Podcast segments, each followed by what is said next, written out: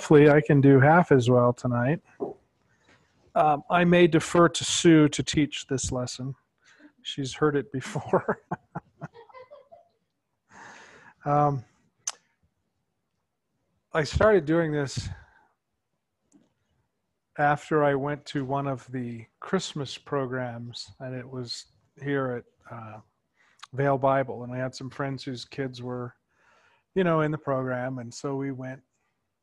So it's put on by uh, not Vail Bible, uh, the whatever the other place is, the Christian school up there, across from Saint Francis or Saint whoever. It's hard to keep track. Yeah, Calvary. Calvary's involved and the school's involved. So those people put on this Christmas pageant, and it was the typical Christmas pageant. Oh, you're probably looking at something on the screen. And of course, course, you know. No, it's fine. You know what that is, yes? Thank you. It's a Migdal Eder. Within would be the Marbake. So there's that's an actual real life Migdal Eder that still exists in Arabia somewhere, and there's another one um, following this that shows what a newer version looks like, but they still use those things. And the whole point is you have the sheep, or presumably any sort of livestock, but especially the sheep are out in the field. And of course, the shepherd can't always see them from his vantage point.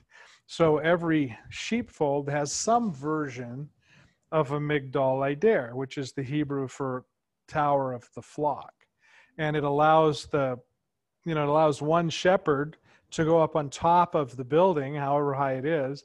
And that's kind of where he hangs because he can overview the entire grazing area of the flock, which he couldn't see from the ground level.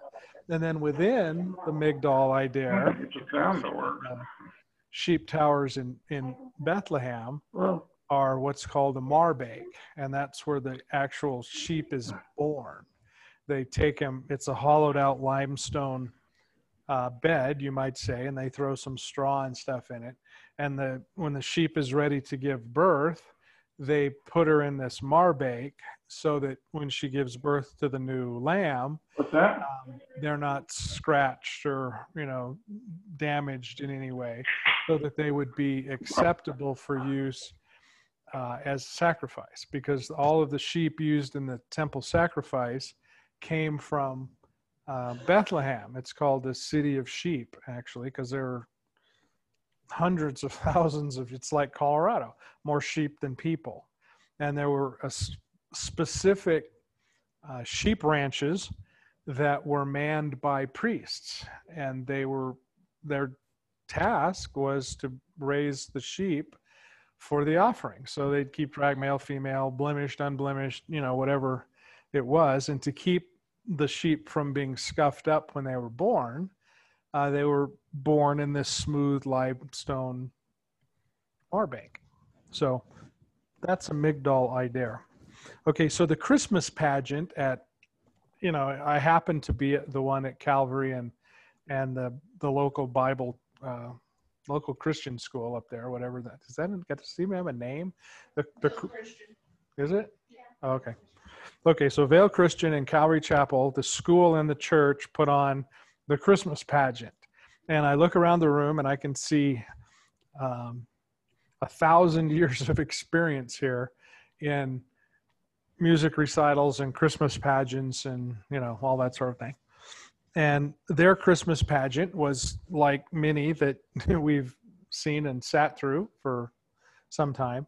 And they had uh, one one of the differences was on the screen because it was at Calvary's, uh, I guess where they meet.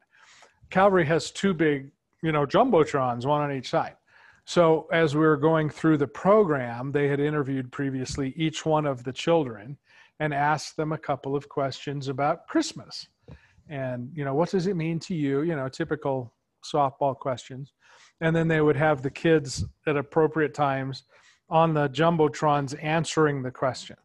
And the, the questions were always about, you know, what does Christmas mean to you and all that stuff. And the answers were all, all the same. It's as though they had been coached. this is the day that Jesus was born, and then they would elaborate on that. And of course, most Christians know, I assume, I'm guessing, certainly everybody in this room knows, that Yeshua was not born on December 25th. And so they're asking, and it's it's just it's it was dawning on me for the first time, I guess, as I was watching this, that if the churches and the Christian schools are teaching the children wrong stuff, this isn't the only wrong stuff they're teaching them. And so, you know me, I'm not, you know, sometimes I go over the line a little bit, maybe. so after the event, all the parents were mingling, and I asked several of them, uh, now, you know that Yeshua wasn't born today, right? Do your do your kids know that? Are they actually teaching them the truth at school? I mean, you know, this is the pageant, and you know, you do the Christmas card thing and stuff. And I got a lot of the eyes down looking at their feet thing. And I wasn't sure, A, if they even knew that, or B, why they let it go on that way. Yeah, I guess Santa Claus. I didn't know. So it you know the the the real christmas story and that's the thing i don't get when you put together the real christmas story it is so much more compelling than the flannel graph uh, pageants that we've all seen hundreds of them and put our kids in and listen to. So the question in my mind is well why don't they use the good stuff? Why don't they use the real story that's so compelling? So the the, the christmas you know the christmas pageant thing the christmas cards the you know the christmas things that we all do sort of uh, were invented by pope uh, julius in 336 ad and you can think what you want to think. The idea was or at least the stated idea was that all of these pagan events happen at this time of year, you know, between the the 21st and the 25th is typically the solstice. This year it's the 21st. Often it's the 21st or 22nd, sometimes the 23rd. Uh, if you happen to be Roman and you worship, you know, their big god is Sol, the sun god, it is thought that his birthday is the 25th of December. That's when the world was created.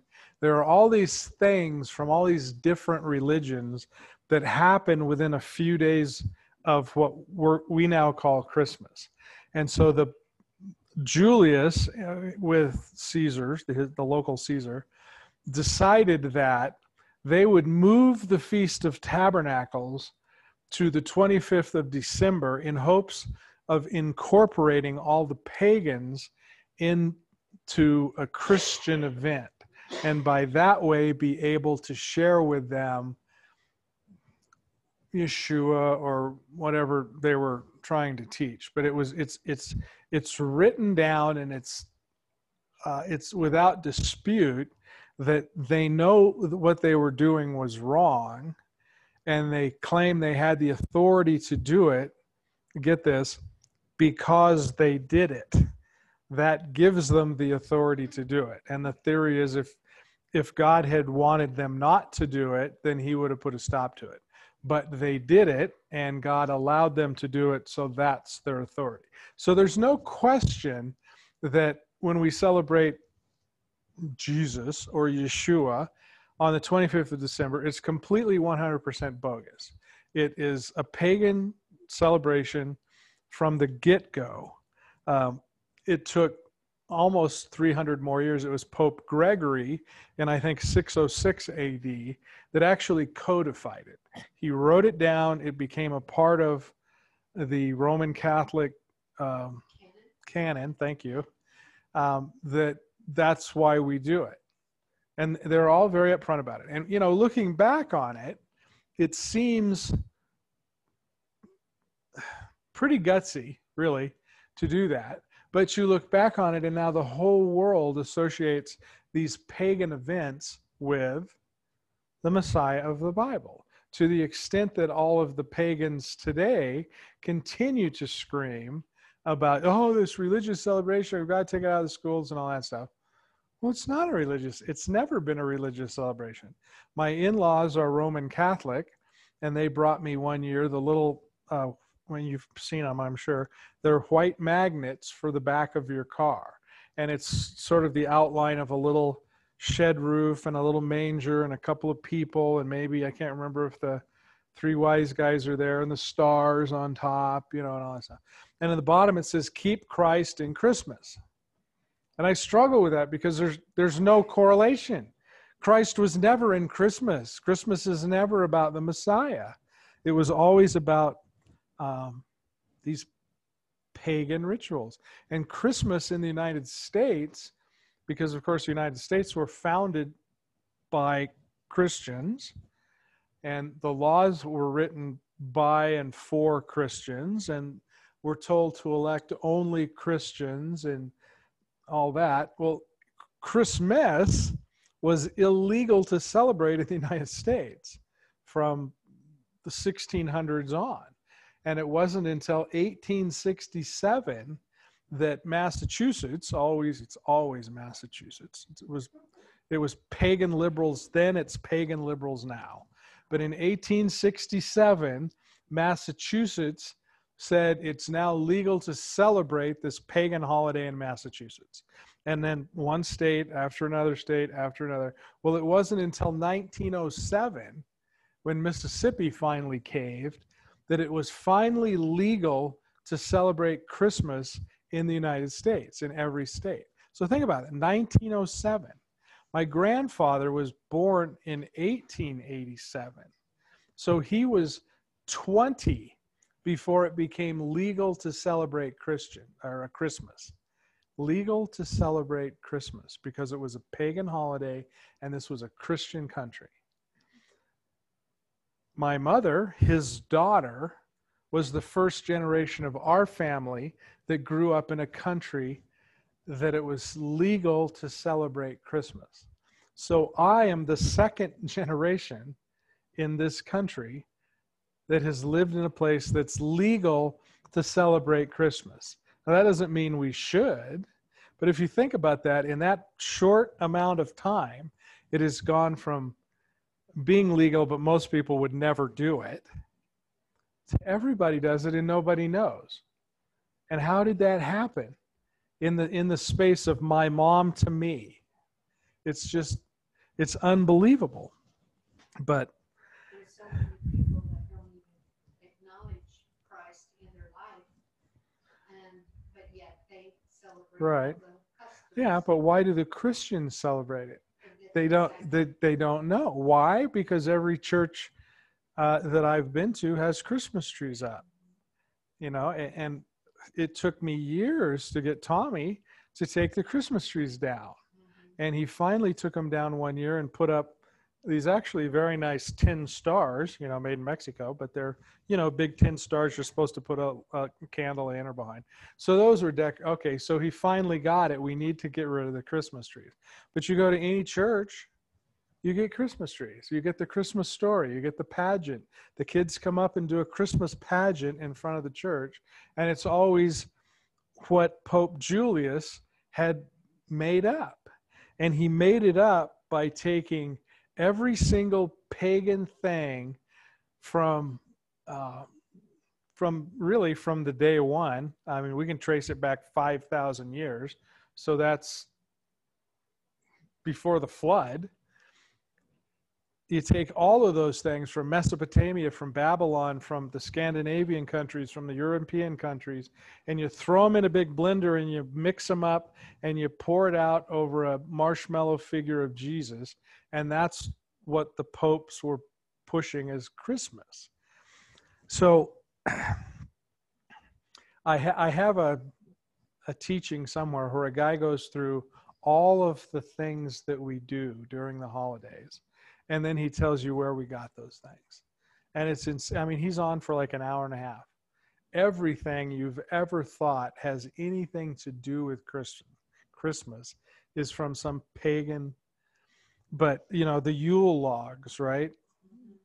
Everybody has a Yule log. Well, that's of course um, from Saturnalia, right? You take a Yule log and you throw it in the fire at Christmas, and it's to symbolize the days getting longer and the new life ahead in spring and all that stuff.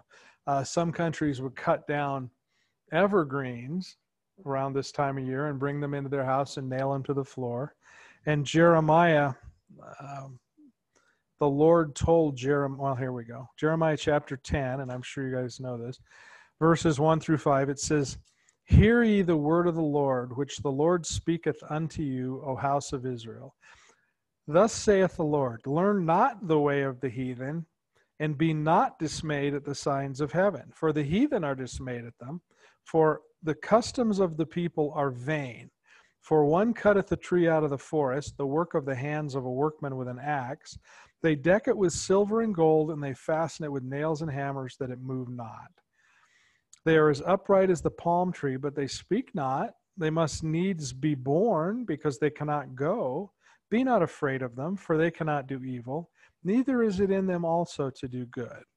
So, does that sound like anything? And for years after that, then people started putting lights on them, of course, long before Edison and Tesla, I guess.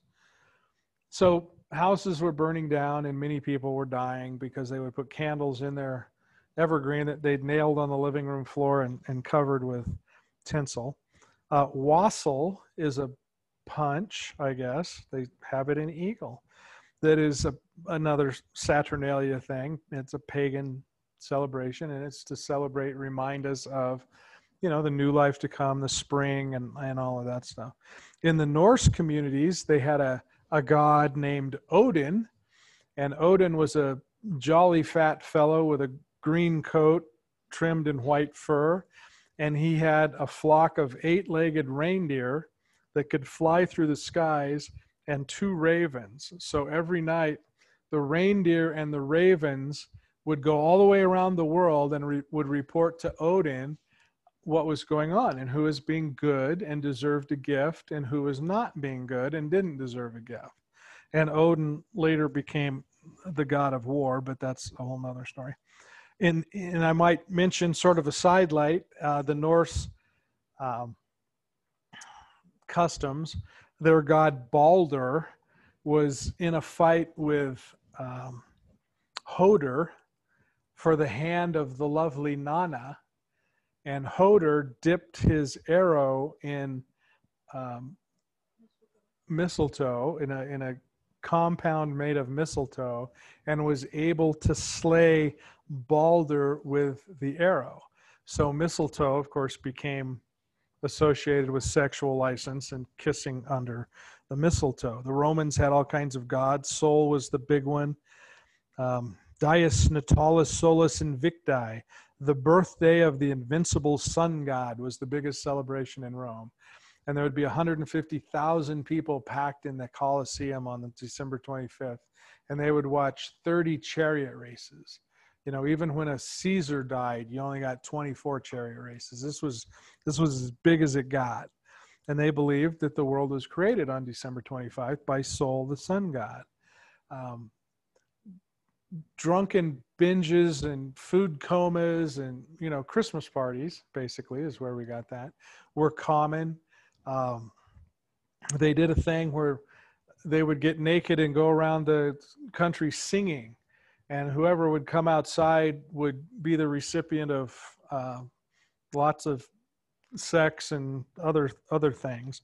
So of course that became you know christmas caroling they made uh, human shaped cookies out of a ginger dough and would hand them out during this time of the year. And you know and it goes on and on. In in rome uh, the courts were closed from uh, whatever from like the 18th to the 25th of december. So with the courts closed anything goes. You could do anything you wanted to do and nobody could be charged with a crime Sounds like Mardi Gras. Exactly. It is kind of Mardi Gras. um, but they miss one important part. So there was all kinds of things, you know, and the Roman citizens were typically would round up foreigners and they would stuff rich food down the throats of the uh, uh, Jewish men, typically strip them naked and then make them run races until they threw up for their enjoyment. And of course, all the foreign women, mostly Jewish women, were all rounded up and, you know, raped for sport and the festivities of the season. And then on the 25th, one person who was had been previously selected, this was a great honor, would be sacrificed. They would be killed and thrown off a you know deal. And it was believed that that by killing this one person, all of the bad deeds that happened during the week would be washed away. So that was um, that was Christmas. So when we're you know, and, and again, we could go on for two hours with the Christmas balls and I mean, there is nothing about a holiday celebration, nothing that doesn't come from Babylon or Mesopotamia or Norway or Sweden or, or you know, so, and it's all pagan. So the Pope took all of this stuff, mixed it up in a big vat, and poured it out. And the one, the one actual thing we talked about the other day was uh, Saint Nicholas of Myrna. He was a a Catholic, nonetheless a good guy, and he again another jolly fat man with a red coat trimmed in white. And he had been left a great deal of money when his parents passed. So he was uh, his his lot in life was to go around helping people. And he had this big red coat with two crosses you know cross on each lapel.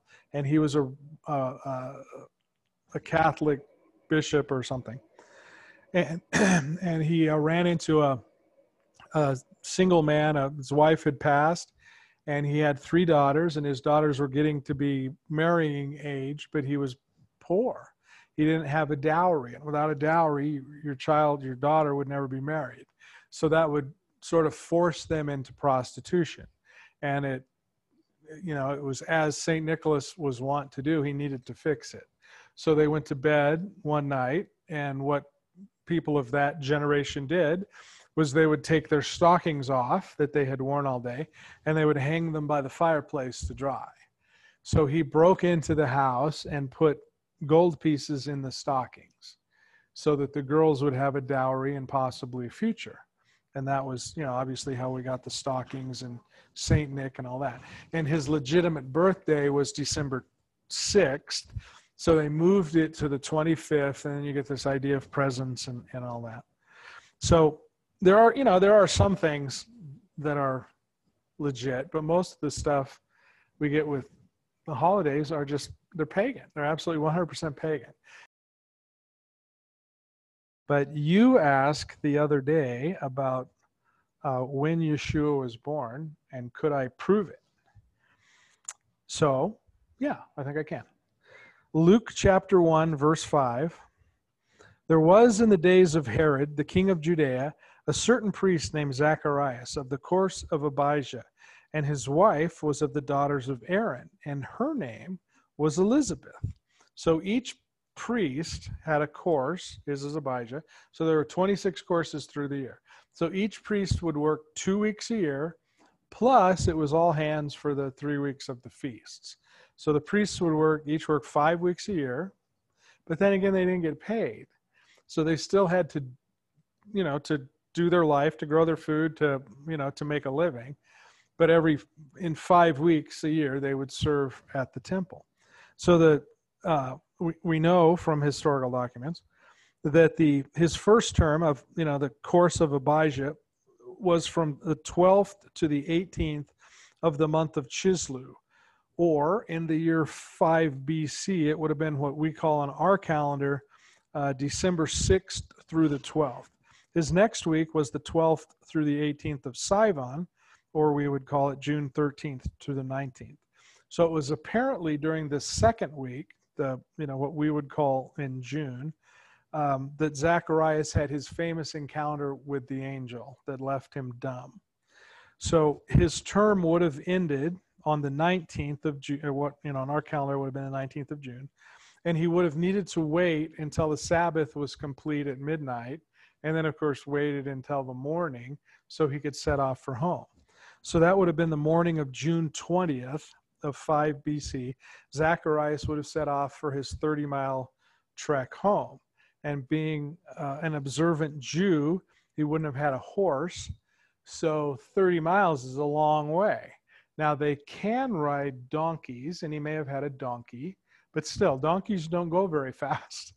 So this 30 mile trip home would have taken at least uh, two days because the scripture des- describes Zacharias at this time as being well stricken in years. And we don't know what that means exactly, but we do know he had a wife at home who was about to have a baby, about to become, about to be pregnant.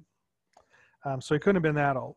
So it, it, it, if he, if he had arrived home, say on the 22nd, you know, it would have been late on the day of the 22nd, presumably, then the absolute soonest you could have had uh, the baby John born would have been that evening, which on the Hebrew calendar would have been the 23rd because sunset, we moved to the next day. And it's interesting that Jews, Roman Catholics, and Eastern Orthodox all consider the 23rd of Sivan, 5 BC, to be um, the day of John's conception.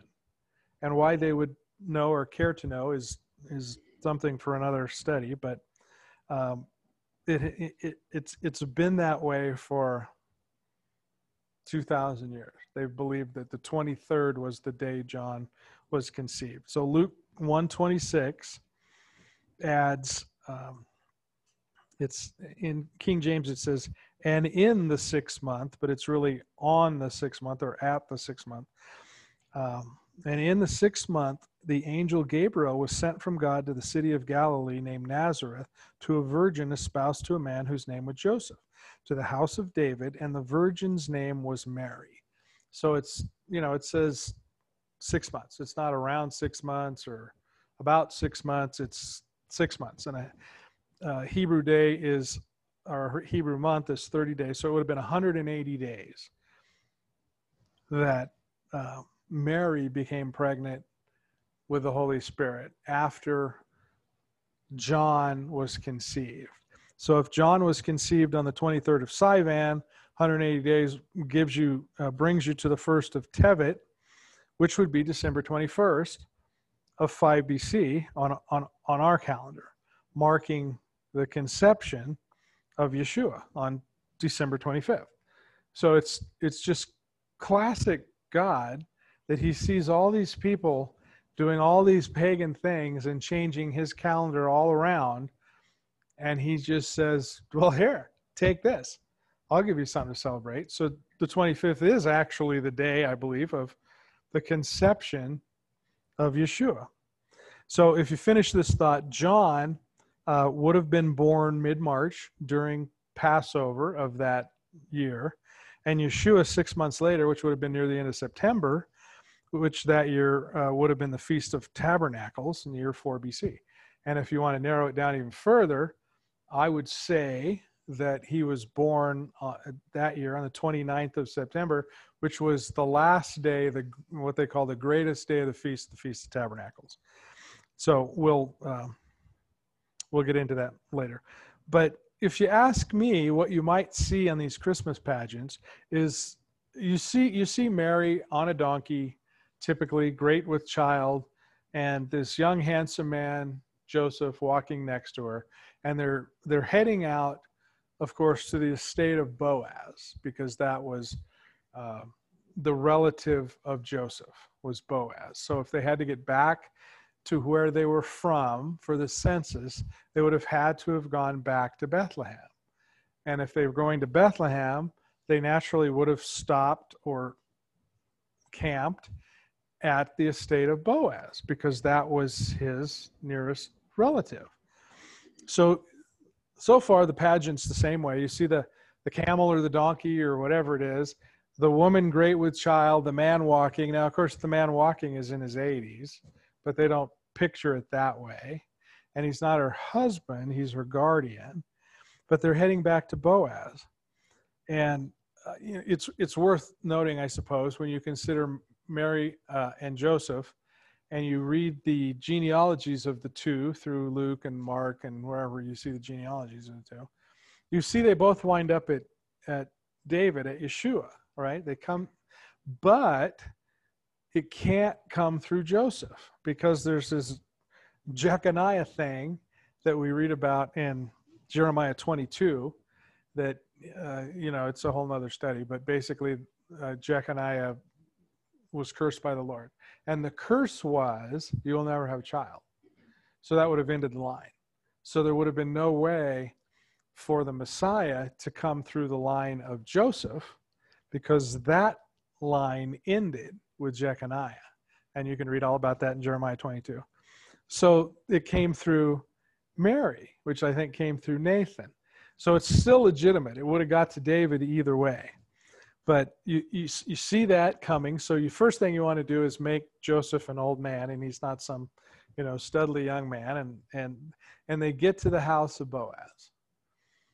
Well, it's the feast day. It's not only is it you know a feast, it's the, it's the feast of tabernacles. It's a huge feast. It's the big feast, and we're approaching. I believe we are at the last day, the greatest day of the feast, and this is the day that all kinds of things go on. And all of these things are prophetic towards uh, the return of, of the Messiah. And I believe it was that day that he was born.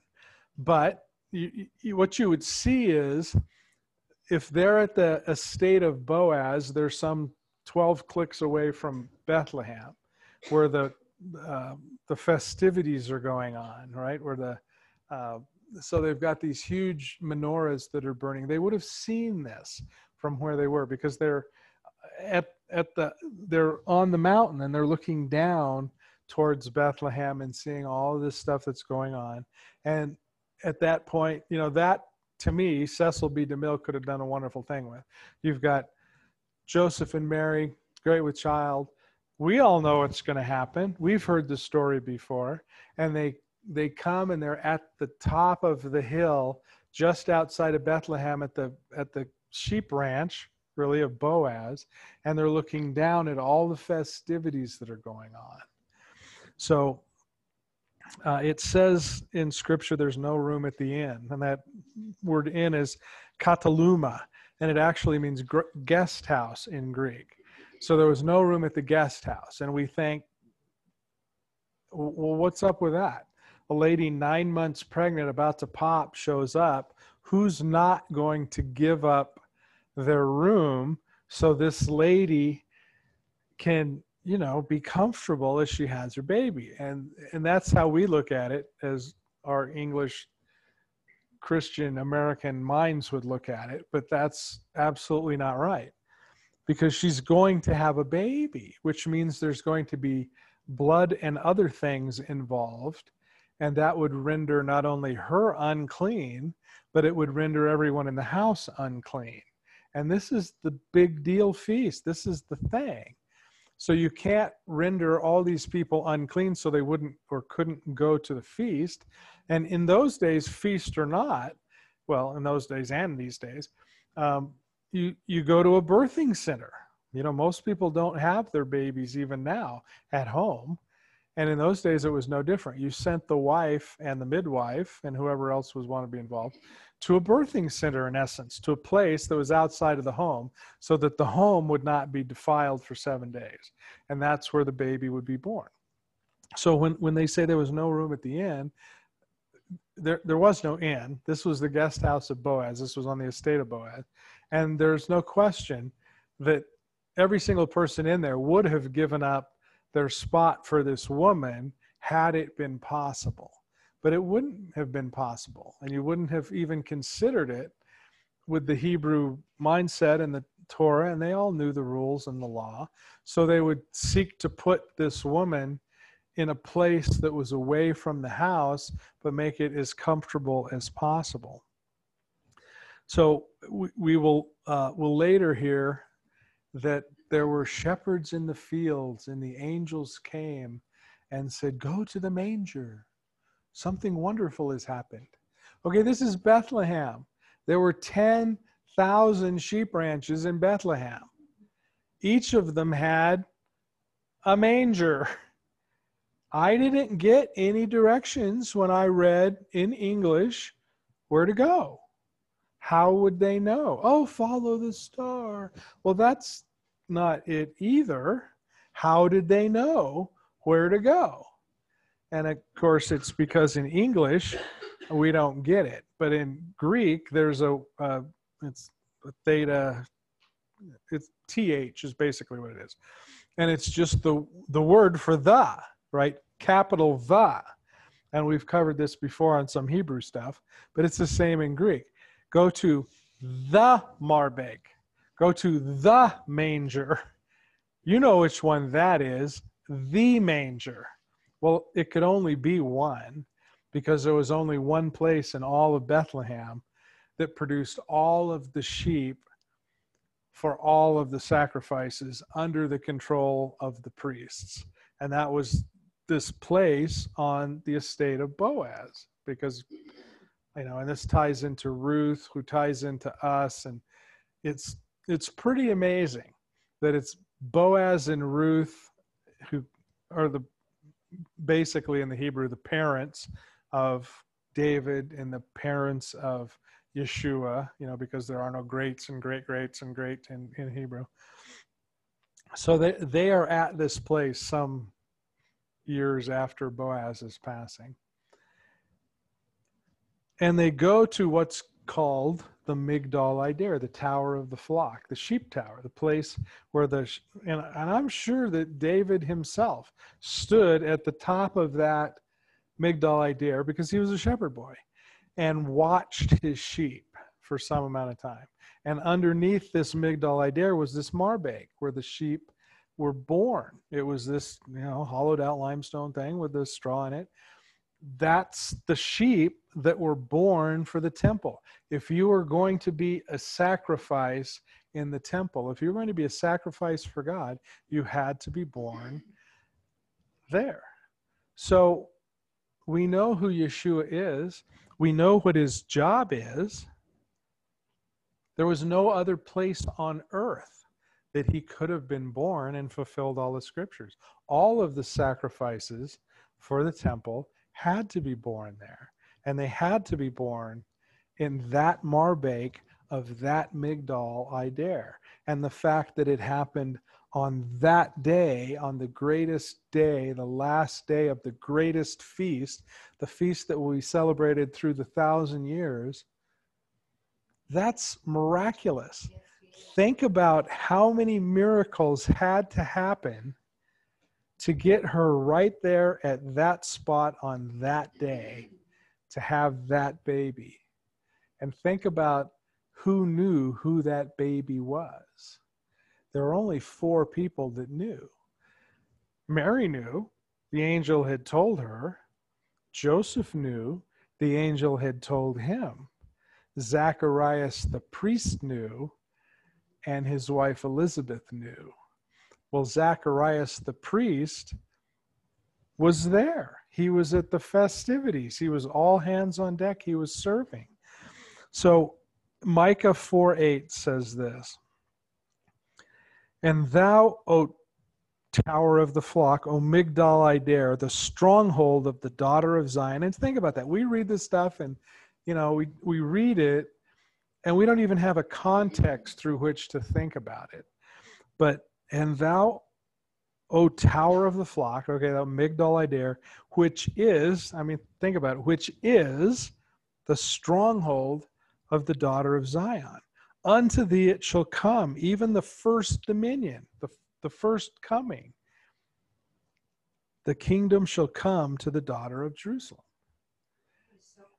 In, it is in Micah, it was telling you that the Messiah was going to come and not just come willy nilly, he was going to come into that Marbake of that Migdal Eder, and this was going to be his first dominion, his first coming. So when you think about all that had to go on from this would have been uh, well it would have been nine months for mary and then six months previous to that so at the bare minimum events are being I shouldn't say controlled, but the, the, these were the events that God laid out for 15 months plus whatever before that. And I would suggest this was laid out from before the beginning of time.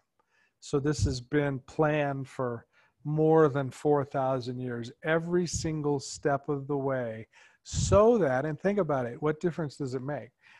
So that even the smallest, tiniest, most overlooked prophecy in the scripture is fulfilled. Because who even thinks about the Marbake of the Migdal Eder being the place where all the, the, the sacrifices had to be born? Nobody even counts that in their books of prophecy of of Yeshua coming, that's that's not a thing. But to the Lord, every single little bit, every word, every yacht, every tittle, everything has to be fulfilled to the nth degree. So he had to be born there. And none of this was a mistake. Um, which, again, they're both translated in English as manger. And of course, that it had to be on the the property of Boaz, who was married to Ruth, who were parents to Obed and Jesse and David and Yeshua. You know, none of this is any coincidence. All of this is dialed in from before the foundations of the earth. And why? So that we can see who he is. Because he is he is that guy. He's that good. He's there's no question. There's nobody that can say, oh, he's just, you know, just a guy, good teacher, nice guy. If they can do this and will do this for us, he didn't need to do this for him. He did this for us so that we can see these things. Okay, Luke 2 7. And she brought forth her firstborn son and wrapped him in swaddling clothes and laid him in a manger because there was no room for him at the inn. Swaddling clothes, in Greek, it's the word spargano, and it means literally to strip, you know, like strip fabrics. And the, the, the culture, the, the Torah, the law, the rules, are that the priests had to wear certain garments. And we've looked at the garments and the you know the breastplate and the headdress and all the things but they had to wear linen garments. And we we know that. We recognize that. We know that to be true. But where do these linen garments come from? There was no costco there. You know they had to be made right? And these linen garments were specially made because of course they were for the priest and then they had to be consecrated just like everything in the temple. It had to be given over to the use of god. And the priests would use them but they were consecrated unto god. And there was a specific use for all of the things in the temple and the linen priestly garments were no different. And they could only be used by the priest when he was in the performance of his priest. Fabric still had to be used in the service of the Lord. So, what they would do is they would rip the linen garments into strips and they would twist them. Well, they had a bunch of uses, but one of them was they would twist them into wicks. And so the wicks would go into the temple menorah, which would, of course, draw up the oil, and that's what would light the temple. So, even at their demise, the, the, the linen garments were still used in. Uh, in the service of the Lord. And I would suggest because Zacharias was there and he already knew who this baby was, the, the, the swaddling clothes on the baby Yeshua, I would bet dollars to donuts was an unused, already consecrated linen garment for him, for the priest, for the high priest, that he ripped to wrap this tiny baby in and it's just there is and why wouldn't you do this at the pageant? Okay. I don't know. Well they do know it. It's in the book. It's this isn't rocket science. So it's interesting that in the first the first advent that micah was talking about he comes wrapped in spargano. He comes wrapped in a consecrated linen garment given over to the service of the Lord. But when he comes back the second time, he doesn't have the spargano anymore. He has the Stefano. So he has the crown of the victor. So this baby starts as um, wrapped in these linen garments of the priest and comes back with the crown of the victor. Okay, Revelation 14:4, I think. I've got 14:14. I think it's 14:4, but I could be wrong.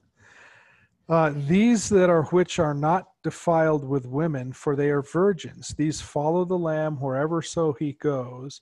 These were the redeemed among men, being firstfruits unto God, unto the Lamb.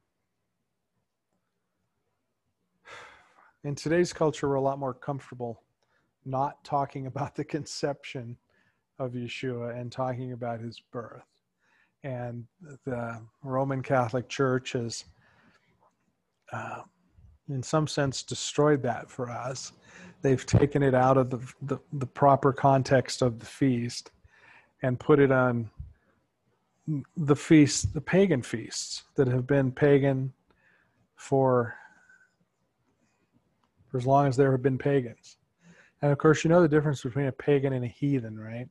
The he, yeah, the, the heathen was the one who got the, the, the tree out and nailed it to the floor and covered it with. Okay, heathen is, well, a pagan is somebody who wor- worships a different God. But a heathen is somebody who doesn't care, doesn't have a God. So you don't really want to be either. But um, so when you look at the you know the facts of the matter then you start looking at the anglican church the roman catholic church the eastern orthodox church have all changed the dates of the nativity of john the baptist the annunciation i guess. Um, it's called lady day in england. It was on a specific day. It was on sivan 23rd but in order to get christmas on the 25th of december they had to backtrack and make that happen on a different day. So you can go back in the historical records, and a lot of these guys will talk openly about it or have written letters. I mean, they won't talk about it now; they've been dead for two thousand years, but they will. They they have written letters explaining why they did it because they knew it was certainly questionable at the time, but they did it eh, for what they considered to be good purposes to bring the pagans into the and you know it, you you look at it and it's hard to say they weren't successful because pagans today still associate christmas with the messiah of the christian or jewish religion. They never associate it with their own pagan culture.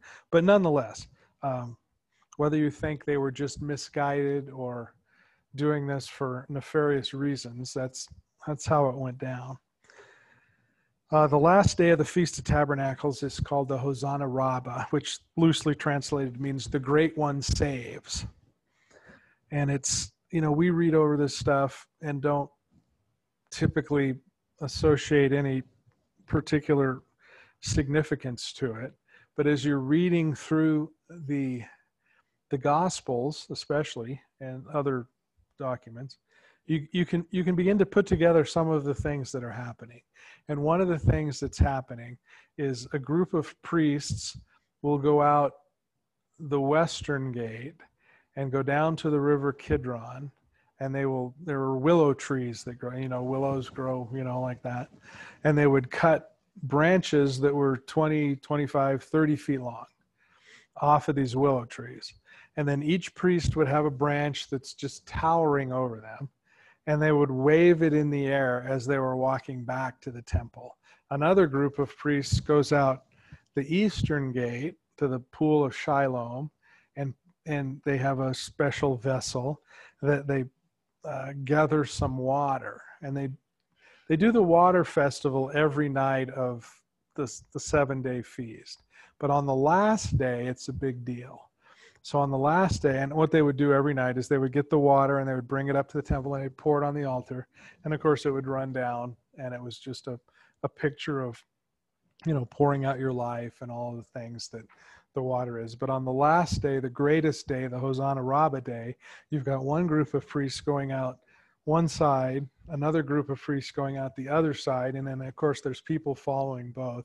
And in the center was a priest playing the flute, and they call him the pierced one. And nobody knows why they call him the pierced one. They just do. And of course, we know why they call him the pierced one. But the Jews have no idea. That's just custom and tradition, I guess. And so he would play the flute and he would beckon these these priests from the one side with the big willows, you know, waving them back and forth, and they're making this whooshing sound, this wind, this ruach, this spirit is what that is. And you'd see the the priests from the other side bringing this water up, and they're trailed by you know dozens, perhaps hundreds of people. And they would get to the middle where the pierced one is playing. So you've got an obvious picture of the the spirit with the the wind and the whoosh you know, the ruach, and you've got the living water coming up from the other side, and in the midst of this is the is the the pierced one playing a flute and beckoning everybody together. So as they're um, they're coming up from the uh, from the pool of Shiloh with the water, and they make this big deal of pouring it out over the altar while the you know the uh, the willow branches are moving back and forth, making this swishing sound. So just picture all this that's going on. I mean, it's you know it's the deal and they call this the greatest day of the greatest feast and in, in, in, all kinds of literature both hebraic and, and others this is the thing and they say for a hebrew to know what true joy is he can't ever know what true joy is until he sees this. It's that big a deal. When he sees it or Well, when he well both. I mean you know in hebrew it's the same word right? Obey and understand or is, is all the same thing. But it's as all this is going on yeshua is standing there and this is recorded in john chapter 7 verses 37 and 38 and he says in the last day that great day of the feast yeshua stood and cried saying if any man thirst let him come unto me and drink and he that believeth on me as the scripture had said out of his belly shall flow rivers of living water and this was on his birthday at the oh no at the greatest um, at the greatest day of the greatest feast. And if you can just, you know, Cecil B. DeMille needed to do this. This is, this would have been awesome. So there were these 75 foot tall menorahs, and they would, uh, each bowl had seven seven gallons of oil in it, 75 feet tall. So of course they'd send the young bucks up to fill the, um, to fill it up. And it was said that these things put off so much light that they could be seen from the uh, they could be she- seen by ships at sea 60 miles away so certainly mary and joseph and uh, the shepherds and all that's going on up there they could see them they could see this whole thing that's happening so it's on the same day that jesus in john 8 12 says and then spake Yeshua unto them again, saying, I am the light of the world. He that followeth me shall not walk in darkness, but shall have the light of life. And did I mention it was on his birthday that all this was happening? I, I mean, this is the true Christmas story. This is what happened. And all those pieces, or a lot of those pieces, you see at the at the Christmas pageant at church but it's never presented in this way. It's presented in the way that Julius presented it when he was trying to convince the pagans that they should become Catholics. You know, he homogenized all these just pagan ideas and weird and a couple of, you know, Christian things and mixed them all together to try to draw people onto the Catholic Church. And again, he's, you know, there's no arguing with his success, but you look at the world today and the success came at what cost nobody knows what this is about anymore you know we hear the um, and all the kids were asked what's the meaning the reason for the season? Oh it's jesus birthday. He was born on this day to save me from my sins. And because that's what they're being taught. And it's true he was saved to i mean born to I guess you can say, save us from our sins. But the whole story is so mixed up and homogenized with the world that it's, I don't know. it's it's difficult and i look at the world today and you see all these people that say they're christians and then they're not living that way. They're not living as though they know the truth and i guess maybe it's because they don't know the truth. And i don't know I, I'm, I'm hoping that will change. Is that like a book that you've written, no not yet. A history? i could i certainly have thousands of pages of it. But it it's just such a picture of where we are. And that leads us into a commercial for next year. And next year we'll start looking at um, a lot of these things the answers to a lot of these questions. Why do we see the way we see what's going to happen? Why and it's not necessarily a bad thing that so many don't get it because we're at the end of Hosea's second day, but the third day hasn't started yet. And when that third day begins, there are going to be wholesale changes to the way people think about uh, certainly Yeshua and uh, Yahweh. And I mean, I think things are going to be upended for the good. And the, the, the Jews, the Hebrews. Well, you, you see in Ezekiel, you've got the two sticks, right? The house of Judah and the house of Israel. And those sticks are brought, and it's they're not sticks, they're trees, eights. it's in the word. I, I know. Well, but it's not. It says eights in Hebrew. It says tree. So you've got these two trees of the house of Judah and the house of Israel, and they're going to be brought together. And that's how we know that we're at the third day. So for that to happen, there has to be, there will be wholesale changes to the way people see uh, church and God, and they will. I I believe with every fiber of my being, there's a time coming when there's going to be a huge return to the things of Scripture, when we're going to, or at least those people who want to, are going to draw into and dive into the things that the Lord actually said. That we'll, need to know His instructions and His statutes, you know. And and I did I I told you the one about the financial guy, right? How come the Jews are so much more successful than the Christians? And he picks up the Bible. Well, the Christians read the back of the book, and all the financial principles are in the front of the book, right? Well, it's the same with with faith. You know, we read the back of the book, but all of the instructions for faith are in the front of the book. So this time, I believe uh, we're going to spend a lot of time in Hosea for the next, I don't know, maybe till the Lord returns. um, Hosea and you know all these other places, but it's good. It's really good.